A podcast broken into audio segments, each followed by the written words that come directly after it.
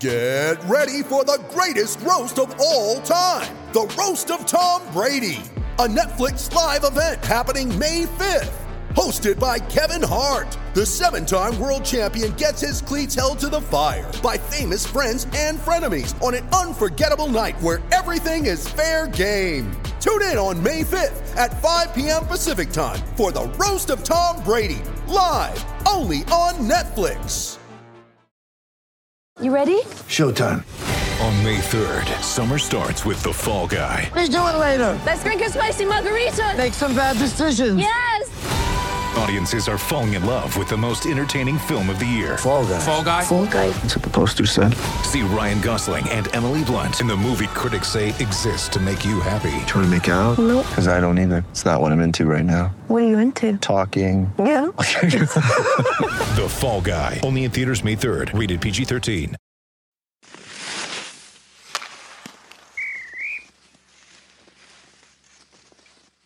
Where are you right now, JR? We're in Malta. We're in Malta, hanging out beautiful Crystal Cove, Malta. Malta is 180 miles south of Sicily. So we're just enjoying some, uh, some nice weather and beautiful water. As you can see, the water. Like, So I, I have to ask you this: Was this like an cool. impromptu? Was this like an impromptu trip? Because two days ago you said 9 a.m. Wednesday worked. yeah, but I, I just thought that I just totally spaced, man. You know, I was so excited to get out here that just, you know, it's ADD is a crazy thing, man. Crazy thing. Sorry. Where, where So, uh, so the people that cannot see JR right now, we are looking at him sitting on this beautiful boat with with crystal clear water behind him, with his shirt off, sunglasses on, and absolutely baby. unbelievable. hold that, hold that pose right there. Hold that pose. There you go. So how long you there for? Uh, we're here for five days. Five days. Now Yeah. is it all going to uh, be spent on that boat? No, we're just here on the boat for a couple days, and we were in Rome, and then we were touring. We were just did some uh, touring on Malta, and then going back to Rome in a few days. So kind of mix it up a little bit. So a couple days on the boat, guys. You got to come down here. It's just it's insane, really. Like you see behind me, see behind me, you see the cliff behind me. I jumped off that. I jumped off that. It was a big one. It was a big one. How how high? It looks about what 40, 40 50 feet. Yeah, it's about yeah, it's about forty five feet. I would have to say it's it's up there. It's it's big. I mean, it's, it's Yeah, no it's thanks. Definitely, yeah. So obviously we're we're not going to be sitting here talking hockey at all. This has you know Oh, we no, can't talk no, hockey on a day bets. like this. You know, I made my Hey, bets the last hey, couple days. question- I know exactly what happens. Toronto Maple Leafs suck. Toronto Maple Leafs suck. They absolutely suck. That's just no other way around it. They suck. Jr. The Maple Leafs have not beat the Arizona Coyotes since 2002 in in Toronto. Yes, that was the last time they won. That's such arrogance. It's such Toronto arrogance, to tell you the truth. Because they, they they think they got an easy win. They come in, think they're gonna have an easy win. Kind of like Brady did the other day with Pittsburgh. He comes in, doesn't even want to feel like he doesn't even want to be there. Just gonna walk in and win, and he gets stomped by Well, he was at the owner's uh. Kraft's wedding on Saturday. Yeah, yeah. It's just it's just dumb. It's just dumb. You know, Brady has see Brady has the same attitude that some of the National Hockey League players have at certain times, where he's just not excited to play a team and he doesn't even bother to show up. And you know, I, I think the Edmonton Oilers are the same team. Edmonton Oilers. Somebody's got to tell the Edmonton Oilers what time the game starts. You guys watch these Edmonton Oilers games? Oh, we it's watched- four we nothing, watched. three one. Good for Buffalo to beat them, but you know, you know, they they had to come back. They were down like four one. They had to come back late to win in the first game. Then Cal- Calgary, they're down four one again. They couldn't come back. It's like Yeah. they're down three or four goals in the first period. They forget what time the game starts. Like, wake So up! is that already. coaching, It's- Jr. Or or is that just you know like I was just saying to Petey today. Like so, I looked at the score sheet after the game. Connor McDavid paid, played twenty six fifty two. How long is that but going to last? But you have to. But you have to, right? You have to put him in that that that many minutes when you go down three goals early, right? Yeah. Um, in in order to come back, you're going to have to. Is You that know, too much for a to. for a forward though? Um, you know, I would say for anybody else, Connor McDavid, maybe not. I don't know, maybe not. But I don't know. It's you just can't you can't do that, man. You can't you can't put that much stress this much this early on your best player, like Connor McDavid. I mean, you're playing 26 minutes in October. Where's he going to be come come March, or then come playoff time when it's time to go? Well, let me ask you this: uh, Sheldon Keefe is doing the same thing with Marner and Matthews. Well, Matthews is starting off pretty slow. How I much don't- is this again, is coaching though, Jr. You know, I think a lot. I, I don't know if a lot of it is. I mean, these guys are professionals. You don't need a coach to tell you to get ready to play the fucking game.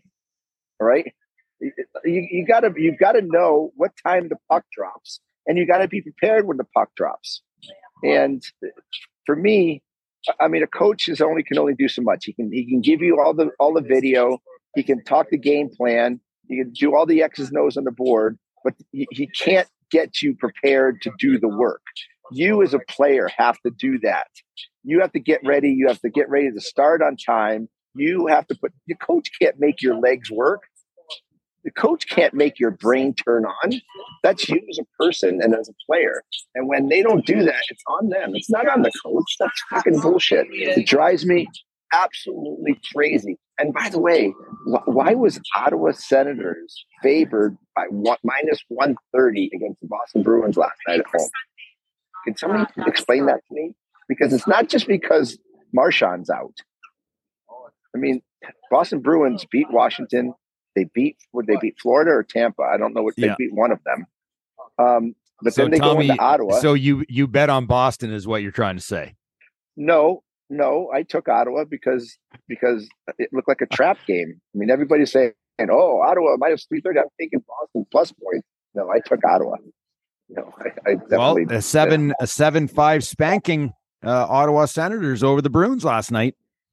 Yeah, again, it's like these numbers, people, they know what they're doing. I don't know what the case was. There was something fishy going on with that line. And usually when you see something fishy, go go the fishy way. But So I have another question for you, and it's it's a two part question. What the hell's going on with Tampa Bay, and what the hell's going on with Philadelphia? They're three and oh. zero. I don't Philly is Philly's surprising me more than Tampa is.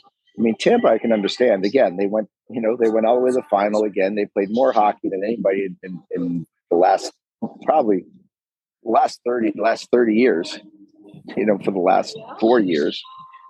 It's um Philadelphia, I think, is one of those teams that nobody's given any respect. And there's they're just like, hey, let's just go out and play. Nobody expects us to have a good season. Let's let's just go do it. Well, John Um, Tortorella, John Tortorella's there. I mean, you wonder if you wonder if uh, he might have them scared shit. There's no question, and or at least you know feeling feeling like the underdogs. At least you know John Tortorella is probably saying that that exact same thing. Hey guys, nobody thinks we're going to be good this year. Let's show them, right? Let's just go out and play and have fun and play loose and drive and let's play, be a hard team to play against. And that's what they're doing, and they're battling. Uh, they're they're battling a lot harder than Toronto Maple Leafs are. That, that's for sure. They're battling a lot harder than Tampa is. That's for sure. So you know. well, do you think it that some of these down to how teams, though? Let me ask you something, Jeremy, because because it's interesting. You know, the teams that are surprising us. You know, like I know Ottawa beat Boston last night. That might have been what their first win, but but there are other teams around They've the league that are They've been in surprising us. But my my question is this though: from what we've learned with how hard a playoff grind is and how good these teams are, it almost seems like Tampa Bay over the last couple years has been in cruise control the first 20 games because they know they can turn it on and go and win a vast majority of their last 60 games. Toronto might feel the same way. Do you think it's do you think it's possible that teams the really good teams now are coming out slower and just kind of getting settled into the season because the season is such a grind? Well, it, no. The question is, would, who would you worry about more? Would you worry about Tampa Bay Lightning more, or would you worry about the Edmonton Oilers more, or um, would you worry about the Washington Capitals more? Like, Well, I'm not talking when? I say that, I'm not talking about the Edmonton Oilers. They're not a team that has that no, luxury, but no, a team no. like Toronto, No, but Tampa. saying, yeah, but I'm saying when you come out and you don't listen, Edmonton's got a good team. They went to the to the conference final last year, or the sec, the second the third, second round, right? So yeah, they have a good team, and they're expected to, to be better than than what they're playing. Tampa is expected to be better than what they're playing. Washington is better is expected to be better than what they're playing. Now, do you worry about these teams that are expected to make the playoffs? Right, all these, all three of those teams, I think you would think at the beginning of the season, you're going to say, okay, they're going to make the playoffs. But would so what I'm saying is if there's a team that you think can can start slow and knows how to turn it on or can turn it on when they need to, I would say I would be least worried about Tampa in this situation. Um, you know, Washington Capitals are being their their normal self, just showing up when they want. Edmonton Oilers don't know what time the game starts yet.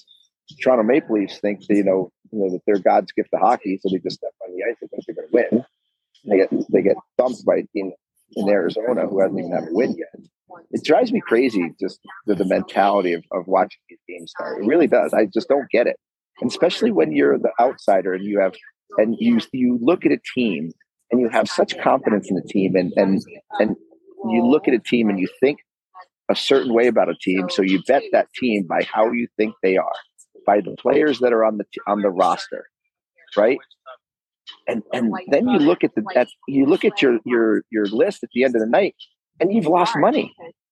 Like, are you fucking kidding me? Well, here, you know what, Jr. There's one word. There's one word that um, describes. I guess not describes your agony, but uh, it, I guess can can explain your disgust, and that's parity, man. The league, the, there's a lot mean, of it's- it's a parity in this. point. There's a lot of parity. It's a in good this league. point. And I'll tell you the other thing I liked about that that uh, Arizona win over the Leafs. Nick Ritchie comes back into Toronto and gives him a little Yeah, yeah. little uh, punch in the gut with a goal and an assist after they Sure. gave up on him, called him lazy and all this shit, and then he goes to Arizona and plays well. There's I a- am rooting for Arizona. So I, I am rooting for Arizona to do well. So I'm I'm happy they beat the Leafs. I'm sorry you lost money, but I'm happy they beat the Leafs because they're getting a lot of shit because of the scenario. They're not happy there, you know, starting a bunch Don't, of don't games. get me wrong. Don't get me don't get me wrong. I'm happy they won too. It's it's unacceptable for Toronto.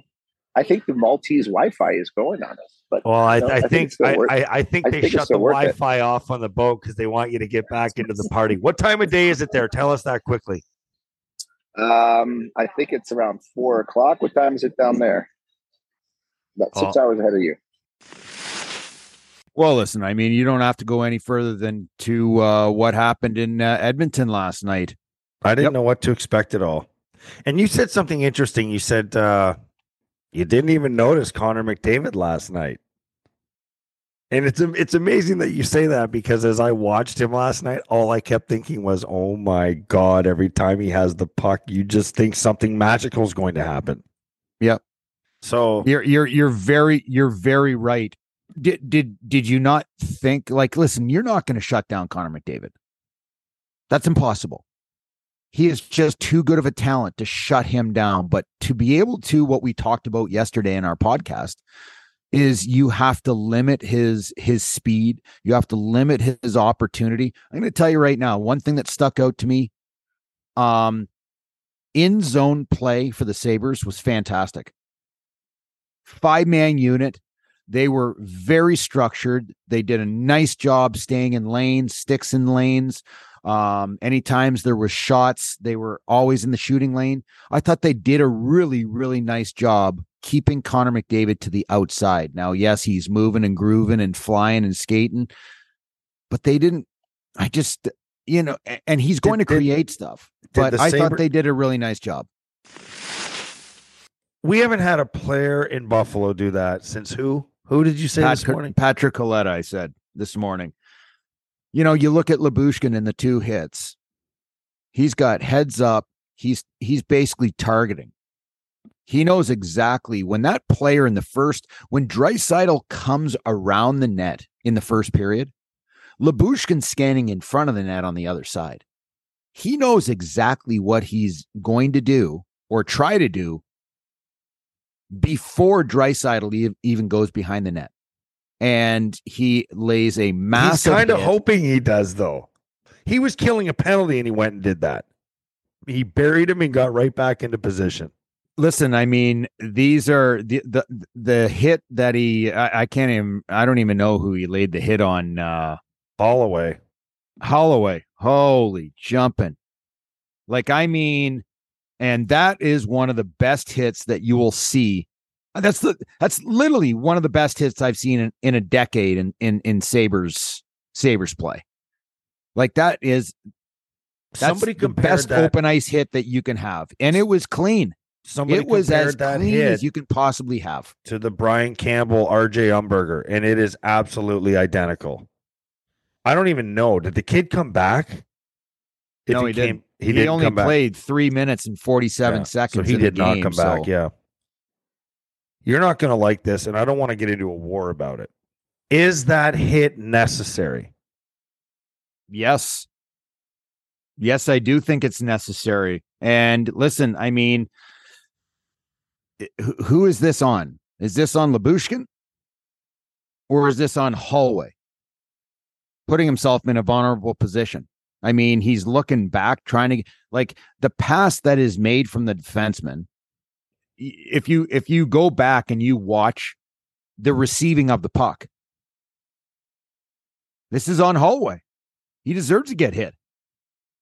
That's just the way I that's the way I see it. Like he's not in position to receive the puck properly because he's not in the proper position. Now, you have Ilya Lyubushkin when he's on the ice. This is just me from playing against multiple physical players over the years. When he's on the ice and he's if I'm a left winger, if I'm a left winger and I know Ilya Lyubushkin is literally 15 feet or 20 feet from me up ice, I'm going to have my head up the entire shift because I know that he has the ability to make big hits and hurt you. If it if it's someone else, if it's Henri Jokiharju, then I know that he is not accustomed to making those hits. No, it's uh, I, I I don't even want to start talking numbers. Like Dahlin at the end of this year will have one year left at six million dollars, and I would I would think with almost hundred percent certainty that the Sabres are going to look to um, extend Dahlin to a long term deal, an eight year deal, as long as they possibly can. That's what I would think. Um, that's where the number gets tricky. That's where it's going to get really tricky. I would think that at at minimum he will be at nine million dollars at absolute minimum. And depending on how the season goes, and we don't know where he's going to finish at the end of this year, but he he could be 11 and a half. Come on. Come on, what? Come on. You can't you can't say he's going to be at 11 and a half. You can't pay him 11 and a half million. Like if if Dahlin is pay him? serious about winning, he's got to understand that 9.5 million is the most that you, or 9.75. You can't get players like this on 10 11 million dollar contracts. You can't. Look at the Erik Karlsson, look at Toronto, look at these teams. Well, that's I look at Erik Karlsson's. Uh, you know, he produced an insane, insane amount before he ended up getting the deal. But now that deal for San Jose is literally the worst deal that you can possibly have in the NHL because Erik Karlsson is is is, is still a is still a strong player, okay? But he's 32 years old. He's got five years left at 11 and a half million dollars a year. If this kid's going to get over 10, he needs to be in the Norris discussion this year. Okay? This year. Yeah. And and if you're not getting Norris discussion this year, then don't sign your contract. Well, who If would you take over Seth Jones and and and Rasmus Dahlin? I take Rasmus Dahlin. What about um what about the kid from Columbus? We're uh? Werenski. Because Werenski is making nine point five eight. I'm taking Rasmus Million dollars a year. I'm going to take Rasmus Okay. Dahlin. So you have two players right now that I just named that are making basically 9.5 and 9.58 million dollars a year. Okay. What's Darnell Nurse make? Darnell Nurse, I think, is nine nine two five. I can look him up quickly right here. Okay, well, I'll say something bold right now because we have Owen Power and all that. I would trade Dahlin for for yeah. for uh, Darnell Nurse right now, straight up. Uh yeah, no. Um 9.25 Darnell Nurse is making. Like if you look at you look at the point totals of of, of Don, Darnell Nurse. I know he's got the physicality. I know he, he's an exceptional skater. You saw him in the game last night. Oh, what a did you see him? beautiful goal. Yeah, absolutely. And he, and he almost did it again. He almost did it a few times. Yeah, he He he, can he can absolutely fly. Fly. Like I mean epic. One of the fastest And he's defensemen in the league. He's huge. big kid big kid not again like he's he's put up some nice point totals like he's he's no more than a 30 mid 30 point guy okay Rasmus Dahlin last year had 53 and the year before that they're all in the 40s and I don't even think he's come close to hitting a stride Rasmus Dahlin is going to be a 60 point defenseman in this league at some point Oh, it's going to be this year. This is this year. He hits. 60. Uh, I don't know if it's going to there be have been other year. 60 point defensemen, Craig, that that are, you know, maybe they don't necessarily live up to the contract all around. And then, you know, you look at your Shattenkirks, you look at your Yandles, you look at your there are other players that you can use as an those are uh, offensive Oliver guys that Ekman suck Larson. defensively Oliver Ekman-Larsson is a great example. Excellent. Yeah. Okay. Excellent. And I'm not saying that Dahlin is this guy. I'm not saying that. I'm just saying that, you know, like like what if he's not a Victor Hedman type where you can use him in all those scenarios? What if he's not a Cale Makar type that you can use in all those scenarios? I mean, does the does the reality hit the player uh, when they put up these kinds of points? You know, when it comes to contract negotiation, that they're not those guys, or do they just say, you know, pay me, and the team ha- the team is basically handcuffed? Handcuffed. Well, listen, I mean, if you're going to be garnering big money, like big money, Zach Werenski from Columbus Blue Jackets is a very good, solid two way guy. Seth Jones from uh, who signed a big contract, a seventy-six million dollar deal in Chicago. He's a two way player, but puts up offense. You know, Erik Karlsson was a, a little bit of an anomaly that he was such an offensive guy. Like he was such an offensive It was like stud. having another forward. He was like Paul. yeah, Coffey he was almost. putting up 70, he was putting up 70, 80, 80 points one, one year he put up, but he was putting up 70s, high 60s. He was an offensive threat every single time and he, he was on the ice and he got paid for it. He got paid an eleven and a half million dollar deal. Would I have ever paid him that? No, because he they started to pay him at 29 years old.